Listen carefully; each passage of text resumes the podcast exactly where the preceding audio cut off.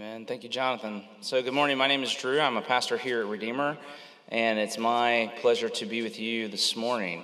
Uh, programming note before we get started, and that is that, um, you know, please come and be with us on Christmas Eve. We're looking forward to that time. But I know, you know, the day after Christmas, thinking about church, and then the day after New Year's, but those those weeks where it feels like it's not so important for you to come and be a part of what's going on here are probably the most important times for you to come because that's when guys who normally don't get a chance to preach are preaching where where where you know those that are doing it the most often are taking a break and you might think well that's why I don't come. No, don't that's the reason you should come.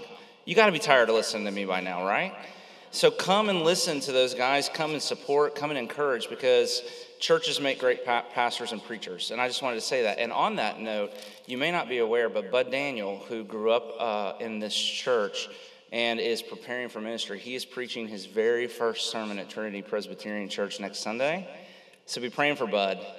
And you actually don't lose any Jesus points if you go to church there instead of here next Sunday, okay? So go and support him. Jonathan, his father in law, has to be here preaching because he's doing that for me. But uh, so it's important. Let's let's make that a priority in the coming weeks. Okay? Deal? Deal. All right. So we come this morning to Isaiah chapter 61, and this is the end of this long these long months of being in the prophet Isaiah. We've been going back through during Advent some of the more obvious passages that refers to Jesus and to his coming at Christmas, and Isaiah 61 is one of those. He's been called the child and the king and the servant and here he is referred to as the messenger. And so let's let's look at this passage together. Isaiah 61 verses 1 through 4 we're going to skip around then 7 and 8 10 and 11 just to break it up and make it a little easier to read this morning. If you want to follow along with me you can in your bible. It's printed for you on, in the worship folder that you have if you're at home or if you're here it'll be on the screen behind me or your screen there on your television so let's read together the Spirit of the Lord God is upon me because the Lord has anointed me to bring good news to the poor. He has sent me to bind up the brokenhearted and to proclaim liberty to the captives and the opening of the prison to those who are bound, to proclaim the year of the Lord's favor and the day of vengeance of our God, to comfort all who mourn, to grant to those who mourn in Zion, to give them a beautiful headdress instead of ashes, the oil of gladness instead of mourning, the garment of praise instead of a faint spirit, that they may be called oaks of righteousness, the planting of the Lord, that he may be glorified. They shall build up the ancient ruins. They shall raise up the former devastations. They shall repair the ruined cities, the devastations of many generations. Instead of your shame, there shall be a double portion. Instead of dishonor, they shall rejoice in their lot. Therefore, in their land they shall possess a double portion, and they shall have everlasting joy. For I, the Lord, love justice. I hate robbery and wrong. I will faithfully give them their recompense and will make an everlasting covenant with them. And then again, the servant starts to speak I will greatly rejoice in the Lord. My soul shall exult in my God, for he has clothed me with the garments of salvation. He has covered me with the robe of righteousness. As a bridegroom decks himself like a priest with a beautiful headdress, and as a bride adorns herself with jewels. For as the earth brings forth its sprouts, and as a garden causes what is sown in it to sprout up, so the Lord God will cause righteousness and praise to sprout up before all the nations. This is the word of the Lord. The grass withers and the flowers fade, but the word of our God stands forever. Now, there is a lot. Wow, this is a really, really foundational passage. It's quoted in the New Testament a few times. Uh, but for our purposes this morning, our theme this Advent week and so the theme of this passage is really joy. At least that's the theme we're going to pull out. Christmas is good news of great joy for all people. And the joy spoken of here in Isaiah has started. But the sadness did not end when Jesus came on Christmas. The joy here started, but the sadness did not end, and it will not end until Jesus comes again. And we're told in the scriptures that his second coming will also be an occasion of great joy. It will be a wedding feast. We, you and I, in this moment today, as we gather here, we live in between those two realities in what we call the already and the not yet. And joy is a part of both. There is joy now, but an even greater joy coming. Or let me say it this way there is joy in the midst of the sadness that still clings to the world now until the day when there will be joy without sadness. Did you know there's a day coming where there, there will be joy without sadness? It's not here yet, but it's coming. And what that means is this joy, joy as you and I express it and experience it, joy is prophetic. You should write that down. joy is prophetic because the world can't see Jesus, but it can see our joy. And there's the gospel message. And then there's the gospel countenance of the church. Do you understand what I mean by that? There's what we claim to be true. And then, then there's the way what we claim to be true shows, shows up on our face. And those have to match. And so here's the question this morning How's your joy? Rate your joy. I got to be honest with you, I'm not doing so well if I start to ask that question of myself. It's been a hard week, and I don't know if it has been for you. But we need to ask that question How's your joy? Rate your joy. Because that's what we're going to do as we go through this text. As we see here, again, the theme joy. Uh, as we walk through together, gosh, there's so much. I had a hard time kind of working on my way through it all, but you're going to see the problem and the person and the process and the power of joy because it's all here. And that's even just a small little bit of, of the beauty of this text. But let's just walk through those four headings this morning, talking about the theme of joy the problem and the person and the process and the power, starting with the problem with joy, or why is joy so hard? Why do we seem to have such a hard time with this? Isaiah, before he talks about joy, talks about what life really feels like. He describes real life. He says, look there, he says it's ashes and devastations and ruin and grief and mourning. And so the very first thing that we have to say is joy, whatever we mean by that word, isn't fake or out of touch with reality. It doesn't deny the sadness that is a part of our experience of the world. What it does is it puts an expiration date on that sadness. While at the same time being brutally honest about what the world is really like, what it feels like. So you see devastation, ruin, ashes, grief, but note at the same time the theme of joy. So, verse 3, there's the oil of gladness instead of mourning. Verse 7, it says, They shall have everlasting joy. Verse 10, the servant himself, the messenger says, I will greatly rejoice in the Lord. And so there is joy.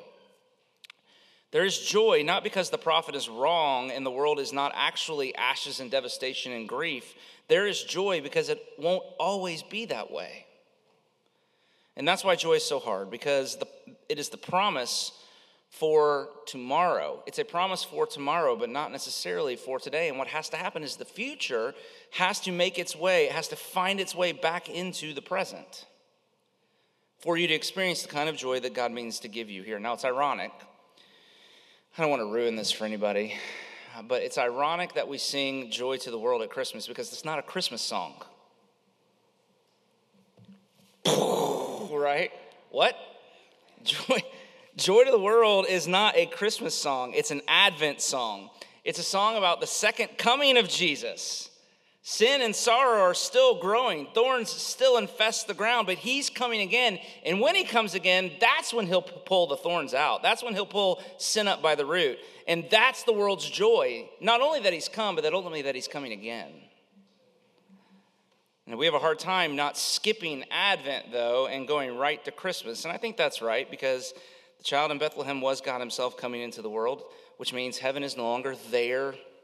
Wherever there is, heaven is here now too. That's what Christmas means, but it's not all the way here. It's not here in a way that takes away all the sadness, and that's what makes Advent so important, I think. That we need to learn not to rush past the bad stuff to get to the good stuff, but to figure out how to have joy, not just when all the bad stuff is over, but in it while you wait for the good to come, however long it takes to get here. Flannery O'Connor described sentimentalism. Very helpful way, I think. She said it's arriving at the happily ever after too soon. Be honest. Do you ever watch a movie and you fast forward through all the bad parts to get to the good parts? You watch a rom com and you know it's the breakup scene and you're like, can you still fast forward? You can. You can like tap your Apple remote and like get through that stuff, right? Because we want to get to the good stuff as soon as we possibly, as fast as we possibly can. But that is, Flannery O'Connor calls that sentimentalism. And Christmas has become far too sentimental for me personally. Christianity has too, though.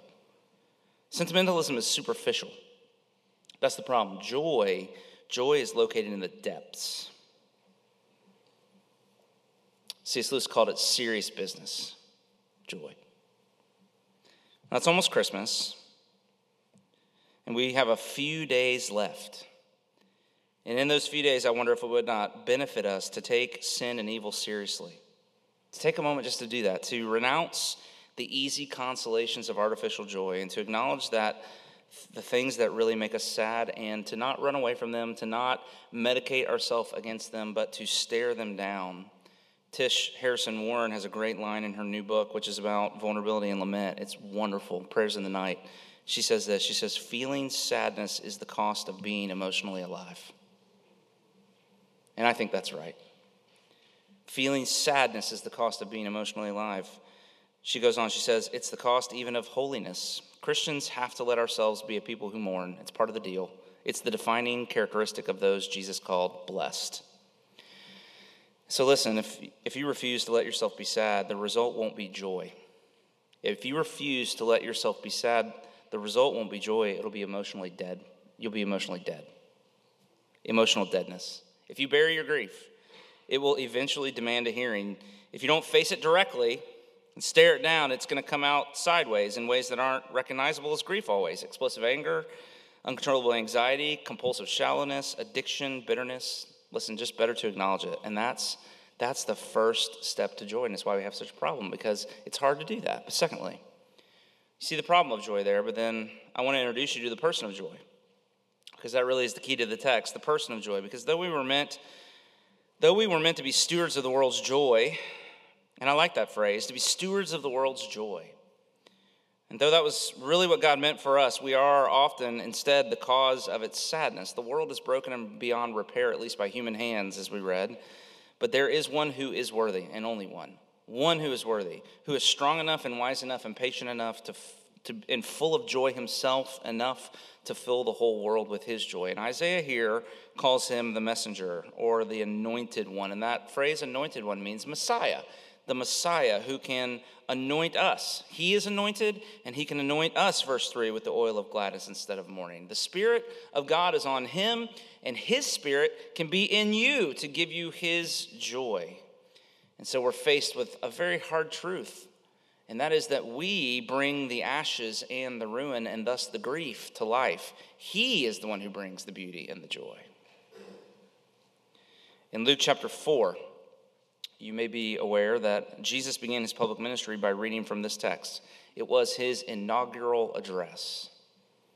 If you use that imagery, you know what an inaugural address is, right? It's someone who's coming into power who's saying, This is what my my leadership, this is what my administration is going to be all about. And they set the trajectory in their inaugural address. And this is what Jesus chose as his. He is the anointed one. He came not just preaching good news, he came himself as the good news that is able to bind up the brokenhearted and comfort the grieving and transform all of our ashes to beauty through a couple of things through a revelation in him of God's love for us and ultimately a powerful reversal of both sin and death.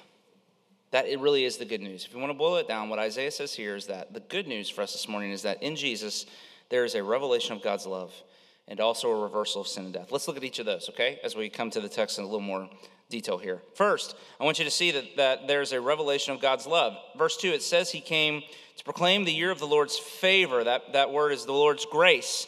And the day of the vengeance of our God. So you have both grace and judgment there, and both are on God's agenda. Our sin demands a response from God his justice, but he also has a heart of mercy. He's forgiving. So, how do you have both at the same time? And that really is the gospel message. For you to really faithfully proclaim the gospel message, it is a message of both God's grace and his justice. How do you have both at the same time? Well, the Bible says that the solution to how those things that seem to be opposites can stand there side by side is that Jesus, in his death, has rectified those two realities. Jesus died for his people, and his death was our judgment day. It satisfied God's justice so that God could then show grace. That he treated Jesus as our sins deserve so that we could be forgiven and loved for his sake. That's what, that's what this good news is all about. But notice, this is really important there in verse 2. It says, It is the year of God's grace, but the day of God's vengeance. Isn't that good? I mean, vengeance is a priority of God, but it's like He only focuses on it for a day. Grace is a priority too, but He takes the whole year to celebrate it. It's such a priority that he focuses on it for a whole year in comparison to the one day of his judgment. Now, there's, there's mystery here, and I, I don't want to make too much of this. I want to acknowledge that, but the text suggests, and not just this text, I want to say something, and this is maybe controversial, but that's okay. We can come, we can talk about it later, but let me say it like this. I think this, the text suggests that God is far more exuberant with his grace than he is with his justice. Luther said that grace is God's day job and judgment's a side gig. He did. Can you believe that? Luther said that. Martin Luther said that. Edwards, Jonathan Edwards, called God's vengeance his strange work, not his natural work. One more thing here. When Jesus read from this text, and this is this, you, you might want to look at, at uh, Luke chapter 4 just to verify this because it's so good and it's so obvious. But when Jesus read from this text, he read word for word until he got to the phrase, the day of God's vengeance. And when he got to that part, he just dropped it. He dropped that line. It's not coincidence. The commentators also make the same point. Jesus was saying intentionally. He didn't he only talked about God's grace. He didn't talk about God's judgment. Why? They say Jesus was saying something like this. I am the one that Isaiah 61 talked about, and I have come to face the day of vengeance for you so that you can have God's grace. And if you believe in him, there is no more vengeance. That vengeance part has been just wiped through with a, with a sharpie. It's not there anymore. It's not relevant to you. It doesn't apply to you anymore. If you believe in him, there's no more day of vengeance. Not for you. There's only the year of the Lord's favor. It's a revelation of God's love for us. But secondly, not only that, but also we see that the good news is the promise of a, reversal of sin and death. At the heart of the text is the word instead. You ought to go back through and take a pencil or something and, and circle how many times the word instead comes up. It's a lot. I don't even know. I didn't count. Eugene Peterson says instead is a gospel word. Instead. It's the language of substitution first. So you see, in Jesus, it is the year of the Lord's grace, not the day of vengeance, because Jesus died instead of his people. He bore God's wrath instead of it falling on us. He experienced the soul crushing darkness of God forsakenness on the cross instead of leaving us to experience it in hell. He lived a life of perfect obedience for us. And God is pleased to accept all who put their faith in him and declare them righteous in him instead of demanding that they meet the standard on their own. Jesus obeyed instead of you, he died instead of you. Are you with me? You tracking? Are you alive? That Woo, that's good news, right? I mean, that I know, it's Presbyterian church. Just making sure. There's an old hymn that says, Upon a life I have not lived, upon a death I have not died. Another's life, another's death. I stake my whole eternity. That's saving faith. But that word instead is not just the language of, of uh, substitution, it's also the language of transformation because Jesus lived and died instead of you Here's what this text says Jesus, because he lived and died instead of you, your life can now be beauty instead of ashes, and gladness instead of mourning, and praise instead of faintness. See how this works? I mean, the same language picks up again in verse 7. Look there. Instead of shame, a double portion. Instead of dishonor, rejoicing. Instead, instead, instead, instead.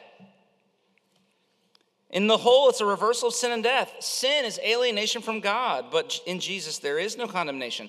And Paul says, nothing can separate you from God's love. Now, what does that do if that truth starts to come home to your heart? What if you really see the insteadness of the gospel? Jesus, in his dying love for you, knowing that because he died for you now, nothing can separate you from God's love. What happens to a person who really believes that and starts to take it into their soul? Well, for one, it can heal your heart which is exactly what it says here, verse 1 that Jesus came to bind up the brokenhearted.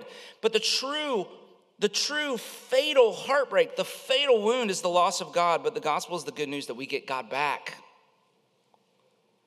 And knowing Him and loving Him and being known and loved by Him, him can fill you with love and joy and peace so that it mends your wounded heart back together. But also, it says it can set you free.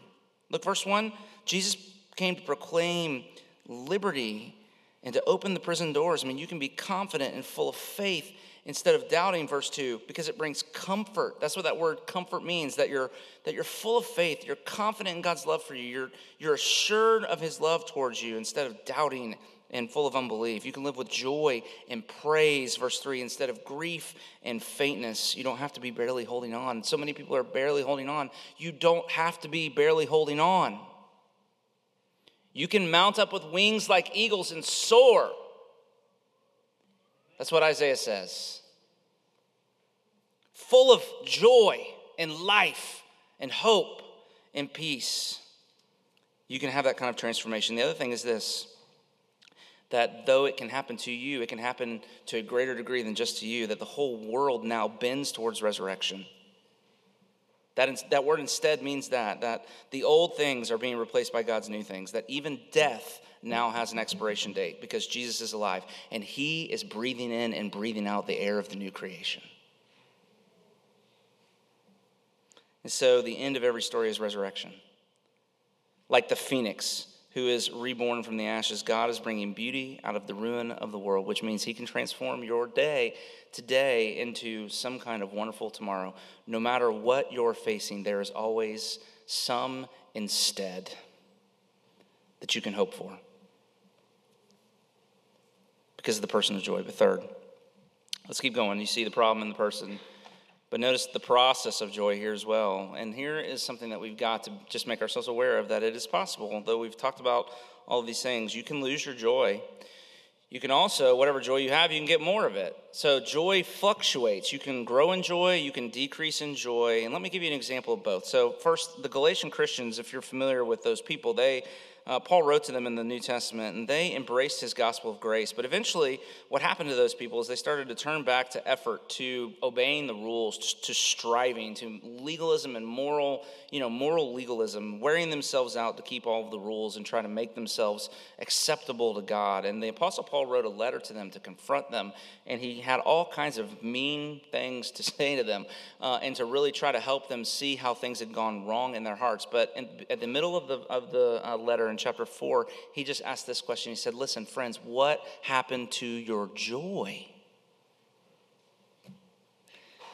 Because he knew that something had gone wrong with them because they had lost their joy. Joy is a diagnostic of spiritual health, and you can lose it. It can fluctuate. It can, it can fluctuate down. You can lose it. But the other thing is, is you can actually get more of it. It can fluctuate up. And St. Augustine, if you read uh, his confessions, he became a Christian through an increase of his joy. He was in a crisis of faith for a long time, where the reality of his heart was he wasn't ready to become a Christian because he could not figure out how to find more joy in God than in his sexual exploits.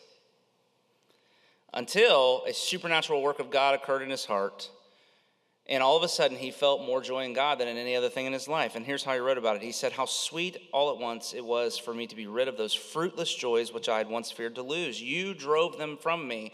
You who are the true, the sovereign joy, you drove them from me and took their place. You who are sweeter than all pleasure. And so, joy, you see, is the key to sanctification, to growing in your faith, not effort. Not effort. If you're